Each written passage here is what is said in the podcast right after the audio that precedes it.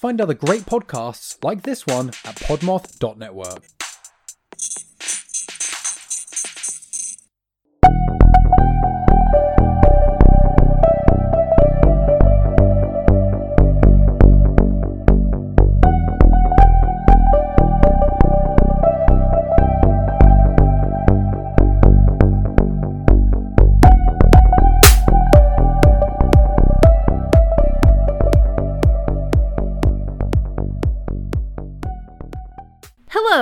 welcome to Bad Axe Podcast. I'm your host, Danielle Blinka. And I'm your co-host Aaron. Bad Axe is brought to you by the Podmoth Media Network.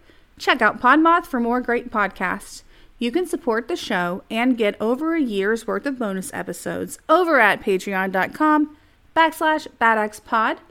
There is a link in our show notes and membership start at just $1. And also, you get ad free early episodes now. So it's a pretty sweet situation over there. You can also support the show for free by leaving us a positive review and by telling a friend about us. Now, on to today's case. Today, we are going to Crescent City, California in March 2010. Crescent City is a small beachside town on the Pacific Ocean with a little over 6,500 residents. It's on the northern coast of California near the border of Oregon, and it sounds really, really nice, but it's actually kind of a town that struggles with itself. That sucks. It sounds like a really beautiful place. I mean, you know, given all the stuff I've heard about it so far, which, I mean, it sounds like it should be mm-hmm. really mm-hmm. gorgeous. You know. It's even near the redwoods, so you could totally go see that. There's also this building that's kind of on like a rock in the ocean. Oh, nice. Yeah, so that looks really really cool if you want to look at pictures of it. Yeah, that sounds awesome. Yeah, so there's some cool stuff going on there.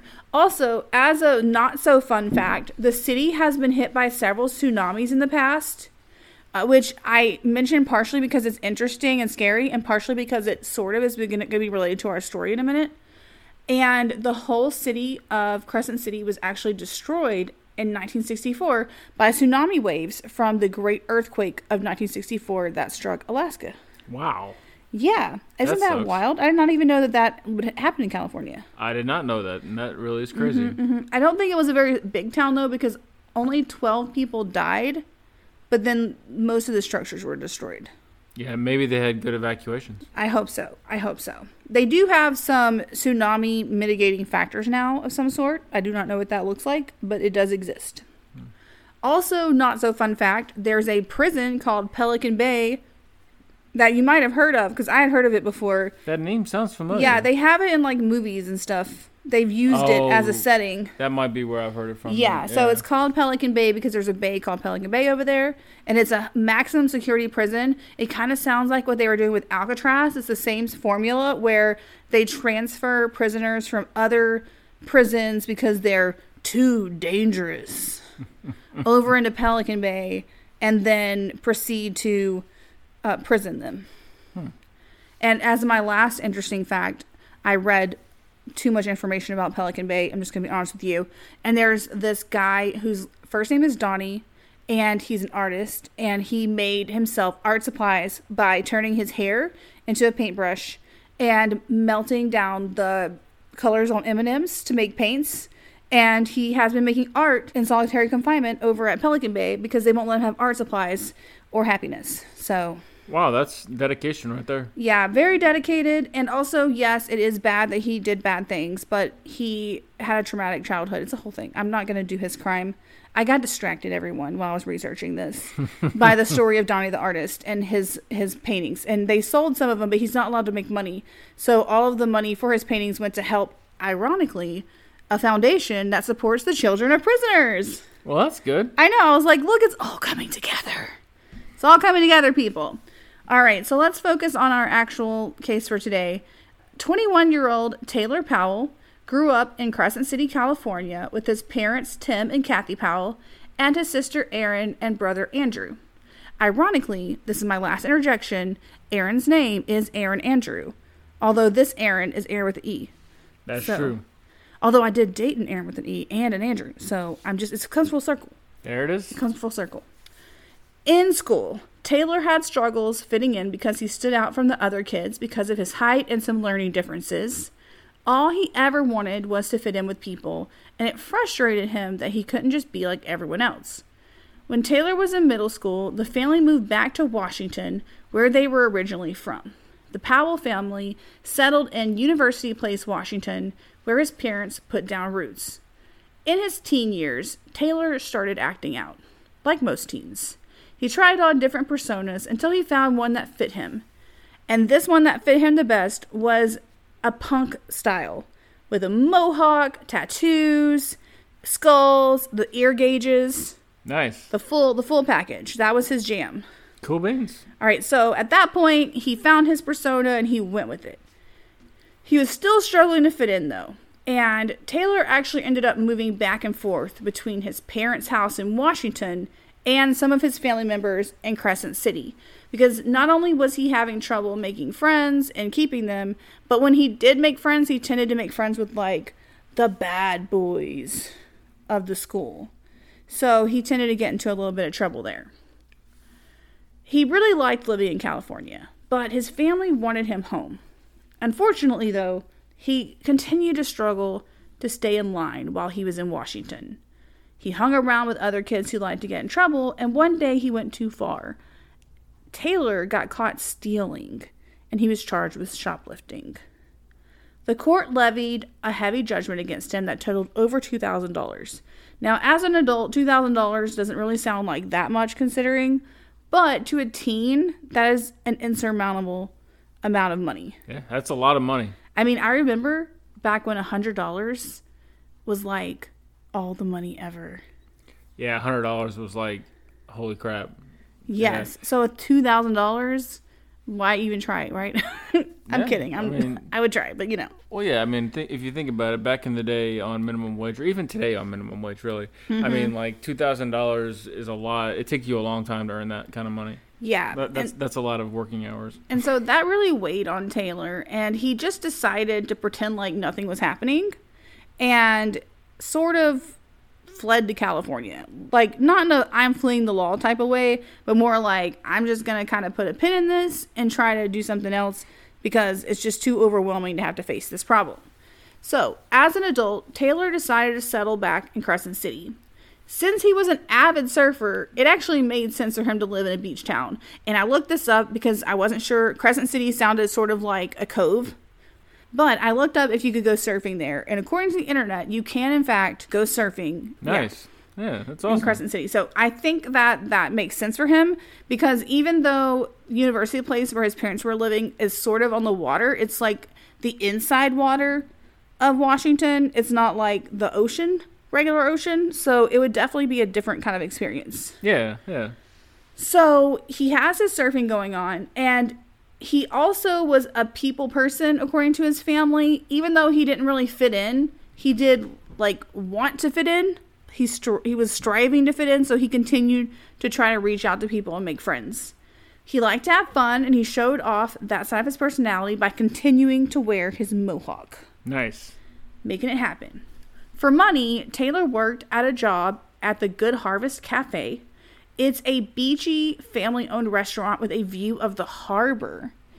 And based on photos of Good Harvest Cafe, they A, have good seafood, and B, look like the kind of restaurant where you feel like your old grandma went there. Nice. Do you know what I mean? Like where the sign looks a little bit faded and the, the building looks like a little bit old. Yeah, like it, it's it's seen it's seen a little bit of wear. Yes, that's exactly how it looks. So that is where he was working. He also had a girlfriend named Sarah, and Sarah loved him a lot. And I know that because Sarah continues to post about how much she loves him. Well, that's nice. One of Taylor's hobbies was mixed martial arts fighting, and that is for short called MMA fighting. So that's what I'm going to be referring to it for the rest of this podcast episode. And he often sparred with a friend of his named Jared Wyatt. Now, there's some like difference of opinion about how important MMA fighting was to Taylor. It sounds like he wasn't that enmeshed in it. That this was more just like a passing type of interest where he met people that were into it and he started kind of being like, Yeah, I'll spar with you.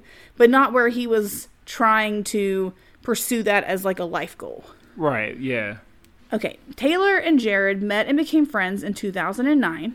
In addition to being sparring partners, they enjoyed hanging out together.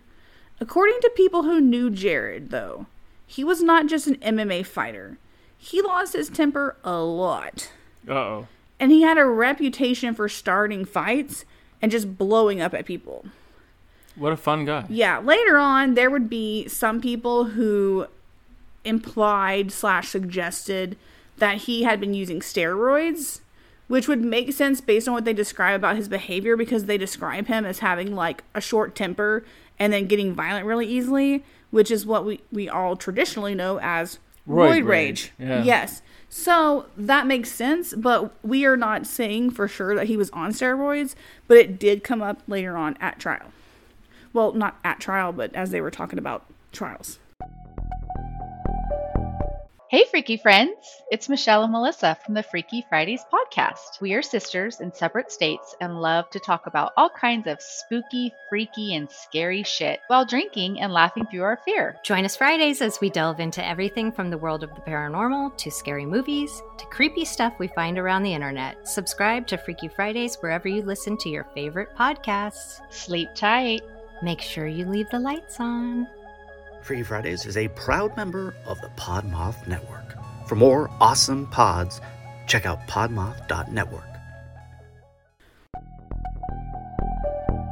On March 20th, 2010, Taylor and Jared made friends to hang out. It wasn't just going to be them, though. Earlier that evening on March 20th, Jared met up with his girlfriend, Billy Joe Bailey, at a bar in Crescent City. Together, the pair drove out to a house on Requa, which I'm just going to be honest with you, it's spelled R E Q U A. And I'm trying so hard. I think it's Requa, but honestly don't know. That's the name of a city in California, which is about half an hour south of Crescent City. It's a cool spot looking over a lake called Lake Klamath. And that is the house where they were going to be staying. Nice. Jared was house sitting in this home, and he had invited his girlfriend, Billy Joe Bailey, and Taylor, and also their friend, Justin Davis, to come stay at this house. Justin picked up Taylor that night after he finished work, and the friends drove up to the house together to meet Jared and his girlfriend, Billy Joe. The four of them did not normally hang out as a group. Billy Joe later said that she had only met Taylor three times before this meetup, and she was meeting Justin for the first time. Still, they decided to have some fun. During this hangout, though, the friends made a fateful decision.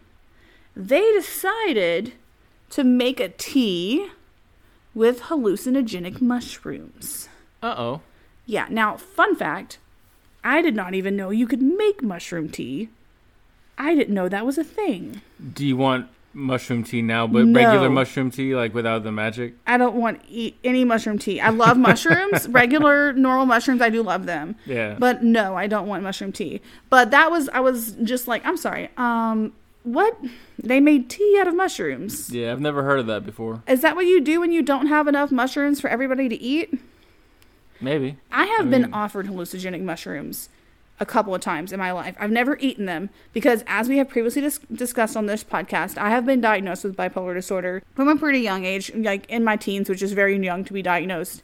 And I don't need, need help having scary moments happen to me. So, so why don't we not do that? Yeah. we'll just not. So they made tea though. Apparently that works. Hmm. Interesting. Yeah. I did not know that you could do that.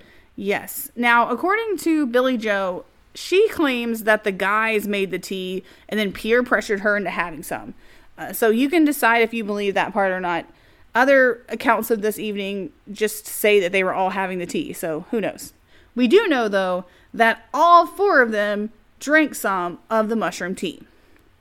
In the early morning hours of March 21st, Justin decided that he was going to leave the house to go back home to Crescent City. Jared Wyatt begged him to stay, but Justin was not interested. They ended up actually getting into a fight over this. Now, most of them agree that during this fight, Taylor is the one who kind of pulled Jared off of Justin and held him down so that Justin could get out of the house. But Justin didn't leave right away. He was kind of looking inside. And this made Jared chase him outside. And as Justin was trying to pull away from the house in his car, Jared made the completely rational decision to jump onto his car to try to stop him. Wow, yeah, that's a dis- that's just a really terrible decision all the way mm-hmm. around. Yeah, so as you may have deduced, the mushroom party had taken a dark turn. Yeah, legit. Yeah. So what ended up happening is at some point during the night, one of them, most likely Taylor, decided that there was a tidal wave that was coming that was going to destroy the world. That kind of sounds like a reasonable thing to think about when you're um, on mushrooms. Yeah. Maybe reasonable is not the thing, but it seems like the sort of delusion you would expect to have when you're mm-hmm. on mushrooms. If you're having like a dark experience. Yeah, yeah, it's like a bad trip. Yeah, Yeah, they're having yeah. a bad trip at this point, and a tidal wave is coming. That also is why I said the tsunami thing was interesting because I feel like the tidal wave made more sense after I read that the city had been destroyed before by a tsunami. Because I feel like if you're if you're tripping and you know that your city has had a tsunami before in the past, It's the kind of anxiety your Yeah. brain would conjure up. exactly, they're not the same event, but maybe your mushroom brain didn't remember that tidal wave and tsunami are different. They both start with T. Yeah. So I could see how they might be like, "There's a tidal wave coming! Oh my god! I mean, I could see that though, right? Because like, I mean, being from Houston where we have hurricanes, it's like Mm-hmm. Oh my god!" every like almost like especially having been through several of them, like you have that low grade like bubbling anxiety in the back burner of holy shit, there's gonna be a hurricane. Yeah. Right. Even though it's not even hurricane season, mm-hmm. but I mean, and I could see like if you're having a bad trip, like your brain's gonna pull on that anxiety that's like deep in your subconscious. I see that. and it's gonna be like, holy shit, there's a hurricane right now, even though like in real life it's mid-November and well, I guess There was just a hurricane yeah. in Florida. I, I was about to say hurricanes don't happen, but then yeah, you're right. they do now. They- Surprise! They they do now. Hashtag climate change. But I mean, uh, now with even more hurricanes. yeah, because that's what we wanted. I could see that because I also yeah. tend to, whenever there's any kind of weather event that involves rain, I start to have my Oh, own yeah. specific fears that are related to hurricanes. Like, for instance, while we were waiting in some Harvey water, I got in some. There were the red ants, the fire ants. They they they get into clusters and they just float themselves around in the water, Yep. and then they wait for you to be walking through the floodwater so they can get on you and fire ant you. They want to bite you. They're waiting for you out there in the water. It's like people are afraid of like sharks and shit. No, there's fire ants out there and they're just floating on the top of the water, just waiting for you to walk into them. I walked into some fire ants, y'all. So now, whenever there's like water places, I'm like, I'm not getting bit by them fire ants again. or also, I'll warn people like, look out for the fire ants, and they're just like, I'm sorry, like I might have my home washed away. What? like no, like but don't go outside there. Like there's fire ants. Like you're gonna want a boat or something because there's fire ants. they're waiting for you. Yeah. Anyway, so I can kind of see how you would get there. I mean, I guess I can see myself being afraid of a bunch of fire ants in this situation. We should never do any kind Well, of we're not. We're not going to. because like we would have crazy bad trip. I feel Yeah, we're not doing it. We, we, yeah, No, I have hallucinated before because of my mental illness, and I don't want to do it. If I, you know, I'm Mm-hmm. I'm trying to to avoid all that, trying to manage this shit. I got you. Yeah. yeah. Okay. So uh, the reason why Jared didn't want Justin to leave is because he thought this tidal wave was coming. At first, he was really against it, and he was mad at Taylor for suggesting it. But then he got on board and was like, "No, the tidal wave's coming. You can't go."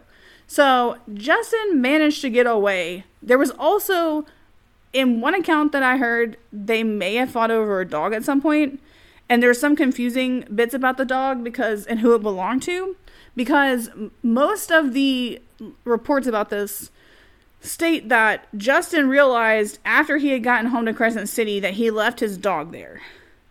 So whether it was his dog or whether it was a rather reason why he went back to the house, Justin decided that he needed to go back to, to the house to check on things even though he had just left.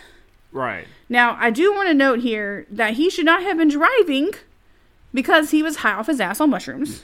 Yep, that's very. and true. that might have been contributing to him trying to figure out what the hell was going on. Yeah, he probably didn't know what was going on because he was tripping. Now, when it comes to driving, Justin was very lucky that night because he safely made the trip back to Crescent City and safely drove back to the house. However, that's where his luck ends because his life was about to come crashing down all around him. Uh oh. Because when Justin walked back into the house, he saw the unthinkable. One of his friends hovered over the other, mumbling under his breath about cutting off a tattoo. Uh oh. Blood was everywhere. And immediately, Justin called 911 and told the dispatcher that someone in the house had been stabbed. He went outside to wait for the police and to stay away from the madman inside. Justin met Sergeant Elwood Lee and Deputy Enrique Ortega at the end of the dirt road leading up to the house where the group were staying. He led them up to the crime scene, and nothing could prepare them for what they found. When officers arrived at the house, they immediately encountered a disturbing scene. As soon as they walked inside, they spotted blood and broken glass. From the nearby room, they heard mumbling and saw the end of a couch. A foot was sticking out from the couch like someone was lying down. Sergeant Lee and Deputy Ortega walked toward the noise and the foot. When they reached the doorway, they saw a naked man covered in blood standing over the body on the couch. The man said, quote, I killed him, unquote. That's chilling. Even more disturbing, he also informed the officers that he had cut out his heart and tongue. That's gross. Yes, later on, we would find out that he cut out his tongue because he was making too much noise as he killed it. Wow. Yes. I have no words. Mm-hmm. Uh, I mean, of course he was making noise. You're stabbing him. Well, he wasn't actually stabbing him. It was actually kind of worse than that. Oh, good. Um, It's worse. so before I tell you about the worst, the man covered in blood was Jared Wyatt. The man he had killed was his friend, Taylor Powell. Yeah.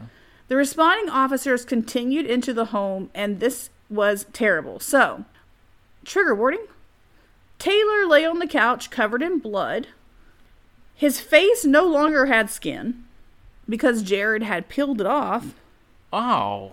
Every bone in his face was broken from Jared beating him because he had beat him.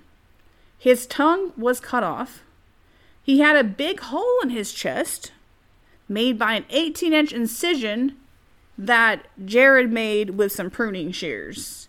Then Jared had ripped out his heart while it was beating. His heart was beating. That was the last part, though, because at some point during all that, he had also gouged out Taylor's eyes. Wow. Yeah. Sorry, the pause was me picking my jaw up off the floor because that is Mm-hmm. fucking gruesome. It is. I mean, that. I, I've said that's gruesome a lot on this podcast.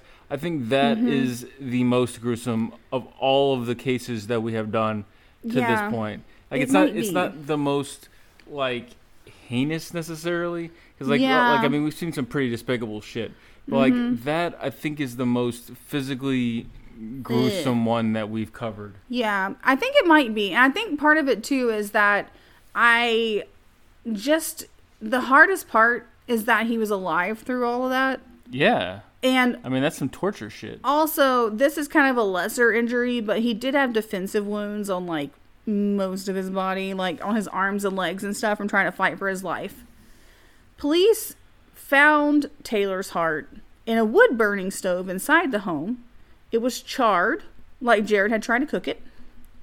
And later on, medical examiner Dr. Neil Kushner did an autopsy on Taylor, and that is how he determined that Taylor had still been alive when Jared had cut out his tongue and sliced off his his heart, pulled it out of his chest.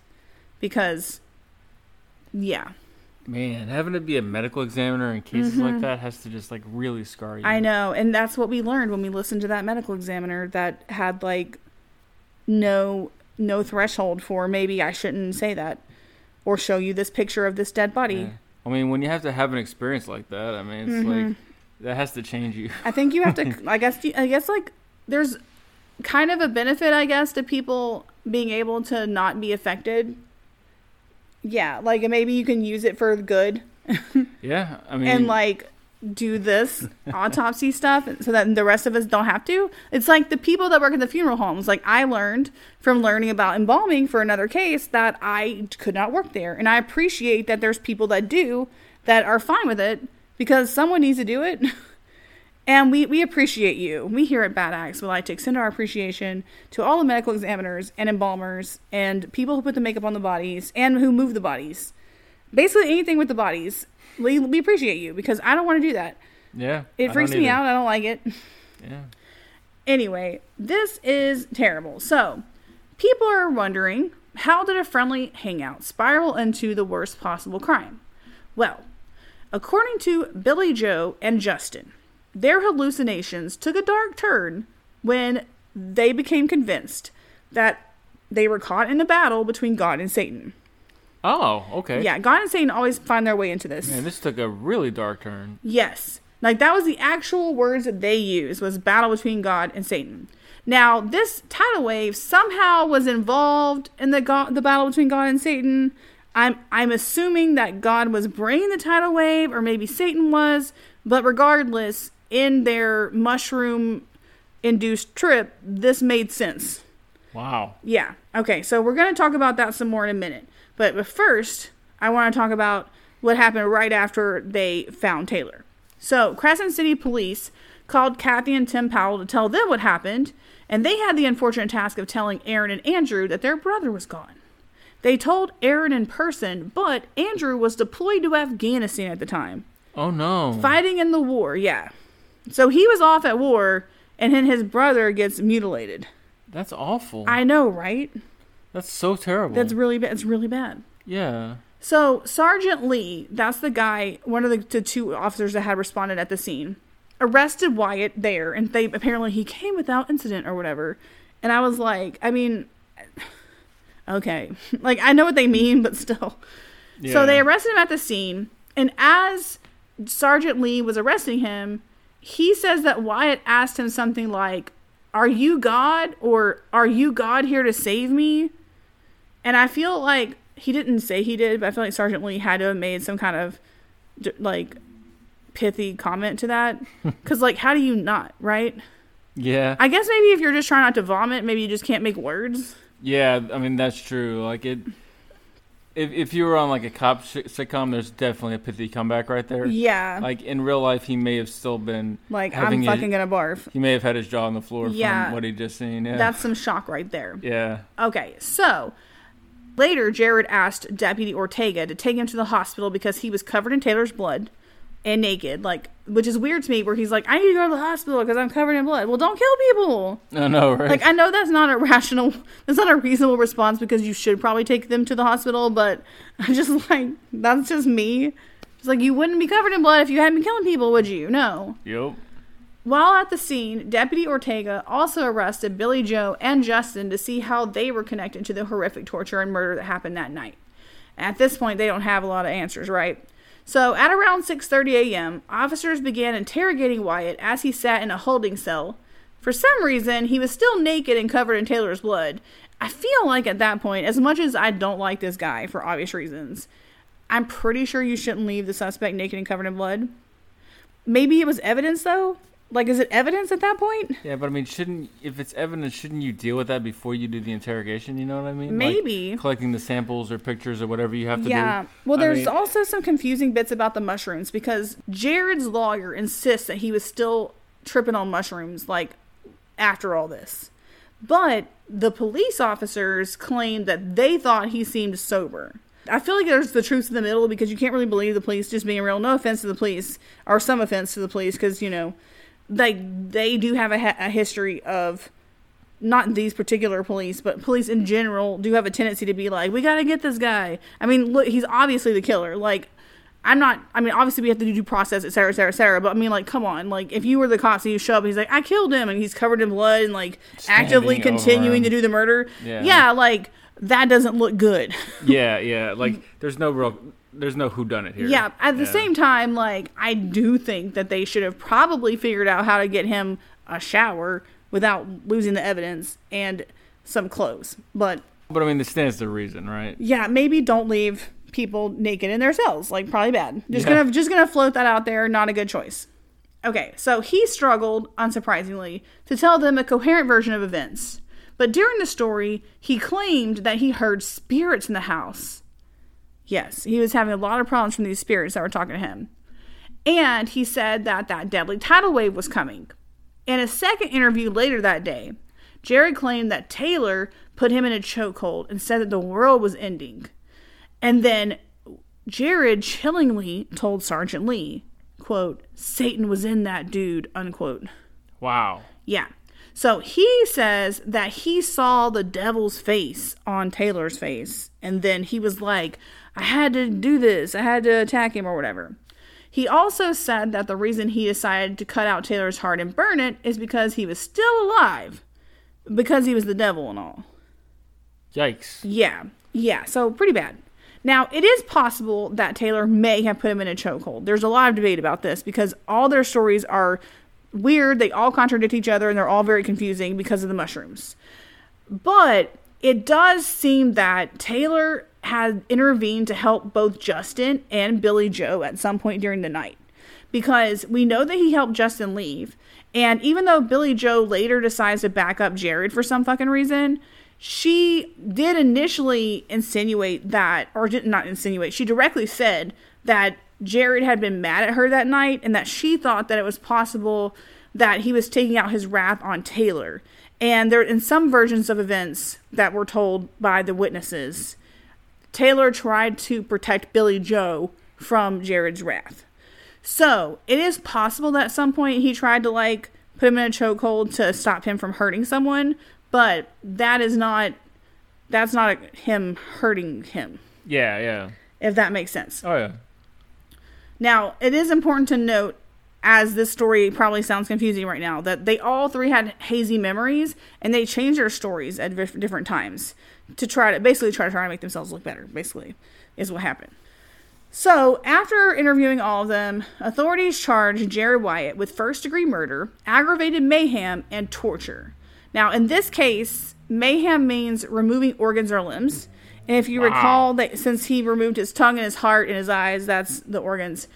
And I will say that initially the medical examiner tried to play down some of this because the medical examiner clearly didn't want the people closest to Taylor, like his family, to know how bad the crime was because I mean, who would want to know this? Yeah, I definitely would not but want to know that. Unfortunately, as this case continued through the system, you know, it got out there. To be fair, I'm not really in favor of vague details, but I understand where they were going for with this because I would have lied. I'm just, I mean, I'm just gonna be honest. Like, that sounds ironic that I'm being honest about the fact that I would have lied, but I wouldn't want to, to look at someone and tell them this happened to their loved one. That would be, it'd be hard, you know? Yeah. If convicted of these charges, Jared faced life in prison without parole, and that's partially because each of the charges were enhanced because Jared had used a weapon, a sharp weapon, and this sharp weapon was the pruning shears. It took several days for Jared Wyatt to make a plea deal because he was so intoxicated on the mushrooms, according to his lawyer.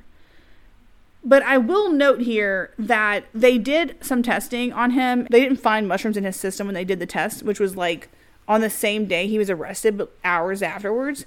So the mushrooms had enough time to be out of his system, but it's unlikely that he was actually still tripping, even though his lawyer was like, he's not prepared to make a, a plea. Yeah. So he did finally make his plea on the 25th of March, which was about five days, or about four days really, after the, the crime. He pleaded not guilty and not guilty by reason of insanity.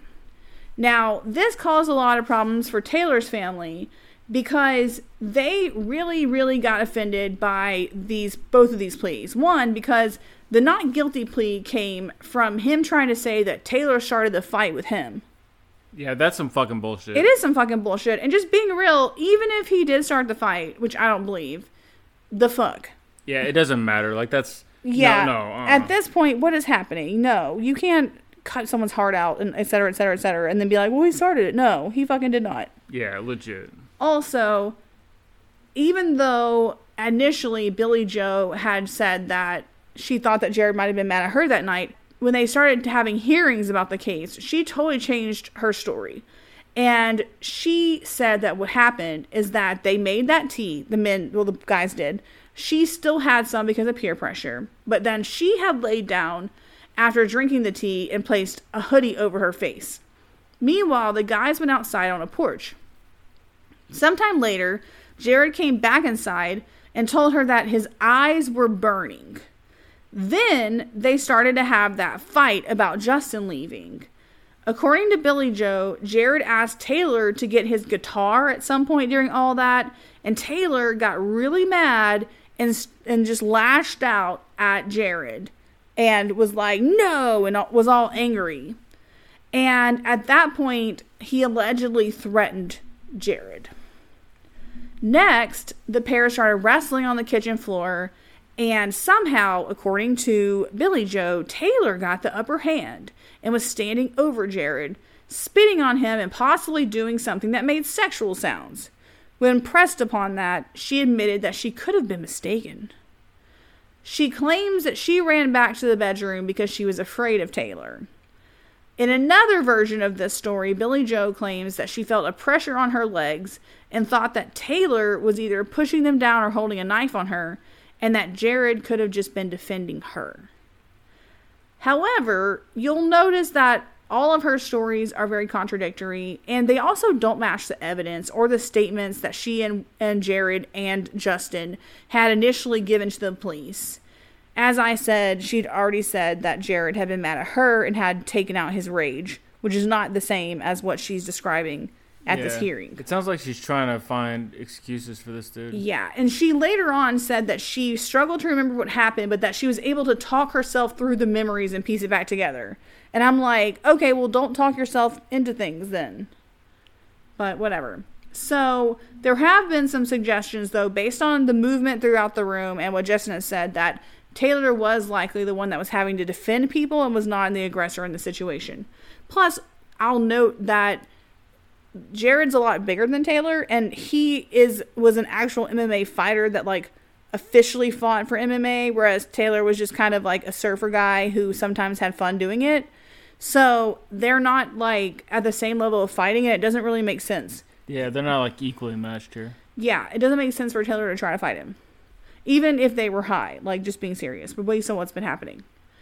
So there's no way for us to know for sure what exactly happened, but based on all the statements made by everyone involved and the evidence, it's likely that Jared lost his temper because his eyes began stinging because of the mushroom tea, and that he started lashing out against his friends, and then all of them got obsessed with this idea of the tidal wave coming up the Klamath River, and they started to share in this delusion.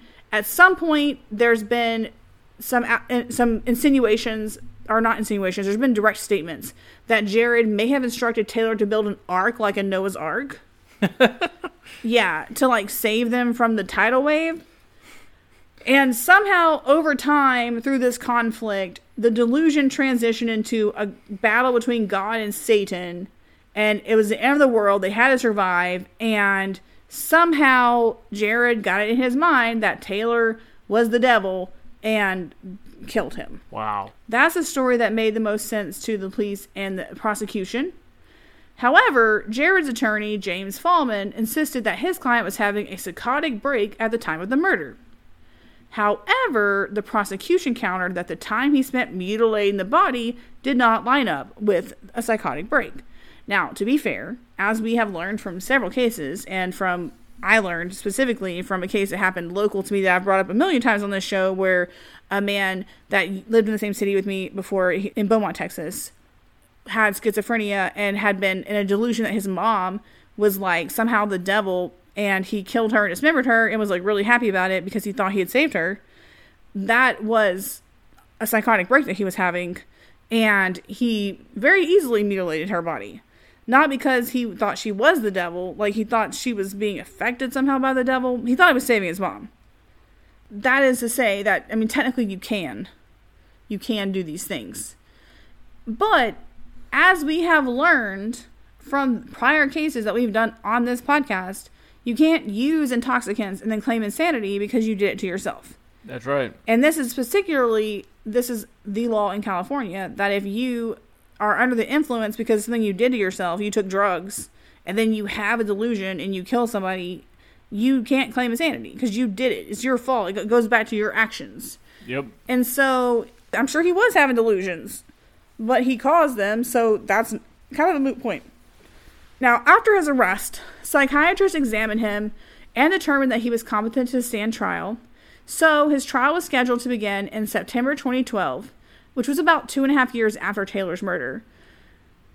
The psychiatrist that examined him found that he likely did experience psychosis brought on by intoxication. However, his behavior also may have been influenced by steroids and head injuries from MMA fighting. Sounds about right. Yeah, I feel like you could probably do like a whole podcast just on the whole head injury situation with this. Oh, I'm sure you could. Yeah, because he did have brain injuries that probably led to this partially. Yeah. Now, during that two and a half years that they all awaited trial, Taylor's mom never let up her fight to get her son justice. And this was obviously really hard on his whole family because it felt like it was never going to happen. And I think it was especially hard in this situation because even though people were always presumed innocent, in this case, I mean, I don't know that there was a lot of doubt that he did it. No, I don't think so. Because so. even with the not guilty thing, he was being like, well, I'm either not guilty because he started it or I'm not guilty because I was insane. Shrug. He never said, I did not kill Taylor. yeah. Yeah, so I feel like that's really frustrating. But they did finally get their day in court scheduled in September 2012.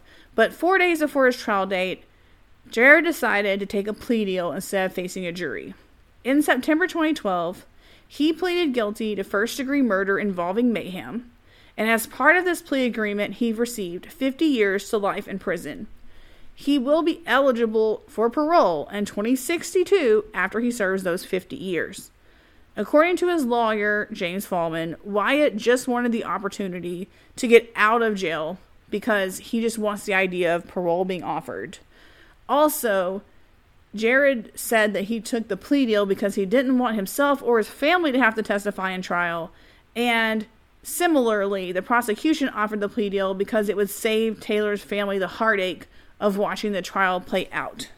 Yeah, I think that's that's a good call. I mean, Mm-hmm. like especially for the family, I don't think they should have to look at the pictures and the evidence. Oh my god.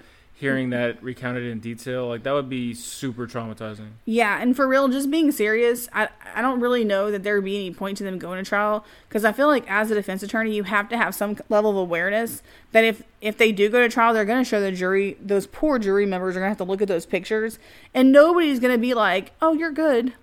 Yeah, nobody's nobody's gonna quit you on that. No, you're going to be in jail regardless. Yeah. I mean, it's just too bad. It's too bad of a thing. And I know there were some fears that that Taylor supporters had that he would get sent to a hospital and then they would be like, "He's better," and he would get to leave at some point. And I can see why they would be worried because he had a history of assaulting people up into this. It was almost like every little thing that Jared had done had led up to him murdering someone horrifically. Like you might not have expected it to be this horrific, but based on his behavior, it kind of seemed like he was headed towards a horrific murder. It was gonna end badly. Yeah, it was Yeah. always going to end badly. And it just so happened to be that Taylor's the one that caught it. And it just is really unfair for him because you know, he had had some struggles in his life before, but he was doing all these things to, to get his life to where he wanted it. And he loved living there. He had a girlfriend he was really close to. Again, her name is Sarah. She's posted a couple of times on sites about him, about how much she loves him and how she misses him and things like that. It's just really tragic that she lost someone she cared about so much in such a horrific way. It's sad for the whole family, and I can't imagine, especially being the brother that was in Afghanistan, and then finding out that your brother across the world has been murdered viciously, and then you have to, you can't just be with your family. Yeah, you can't make it home. Mm-hmm. And I kind of know, like, I kind of guess I feel bad for him the most because when my mom passed, this is not obviously the same because she wasn't horrifically murdered, but when my mom passed unexpectedly, I had been diagnosed with COVID and I couldn't go, I couldn't go say goodbye. And I also just, I had to wait several days before I could go be with my family because I was not allowed out of quarantine because COVID. And that really, really, it, it made it suck more because you just want to be around the other people that you love and you want to talk about the person you lost and be sad and be sad together. So I can't imagine being stuck all the way around the world and also you are kind of at the mercy of the military. Like you can't just be like oh let me catch a flight home. You have to get approvals and all that stuff. It's not like an easy thing for you just to kind of find out and get back. And it's really sad. That's true. so hopefully, I don't I was gonna be like, hopefully something good can come out of this, and I'm like, and what is that thing, Danielle? Maybe our, our listeners will know not to drink mushroom tea with magic I guess. mushrooms. Why don't we judgy about mushrooms? Like, Well, no, I'm sure I'm- some people. I think actually, can't they? Can't mushrooms treat some people's conditions? That's all right. Fair, fair enough. I'm gonna, Yeah. I'm gonna retract what I just said. I guess I mean maybe it's just more of a use hallucinogens responsibly and also avoid steroid abuse. Yeah, steroid abuse is probably worse than the mushrooms. You know what I mean? Because like even Yeah. even in those studies they've done where like the mushrooms or the hallucinogens help Uh-huh. people, like it's also done in a controlled way yeah, with doctors and shit. You know what I mean? So it's yeah. I mean I'm I'm not trying to be judgy about drugs. I'm I really not. It's just more of a uh, cautionary tale. You know, of like things can go wrong if you're not careful and if you, you know, Just be as careful as possible. yeah. It kind of makes me think of ketamine because, like, I know they use ketamine for healthy, not healthy, but like for dosages for certain things to like help you with certain conditions. And I was given ketamine when I got my wisdom teeth removed, and I freaked out when I heard them say ketamine because I didn't know what they were going to give me. I guess I should have asked that. And I had only like really known about it from whenever the kid that got killed by the police in Colorado, Elijah, was given the ketamine and then he died. The black kid that they all got, they all racistly assumed was a criminal when he was just walking. And so whenever they were like, okay, let's give her the ketamine, I was like, what the fuck? Like, I was about to, but they had already given me the ketamine and I went, I went to sleep. I went into a cave. I was in a cave the whole time I was on the ketamine when I was getting my teeth removed. I was having this weird cave experience. So I don't know what's up with the cave, but that's what happened to me on ketamine. Ketamine. Your mouth is the cave. I guess literally, like as soon like I like uh, the last thing I remember is them saying that they were about to give me the ketamine, and then me trying to to like be like no, and then it was too late, and I was like boom cave.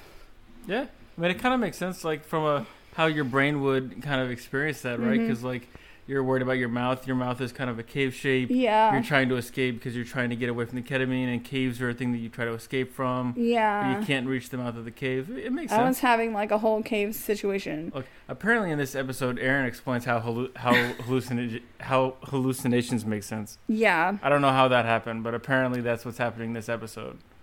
definitely, definitely. All right. Well, I'm just proud of us. We for recording today because we watched. We got.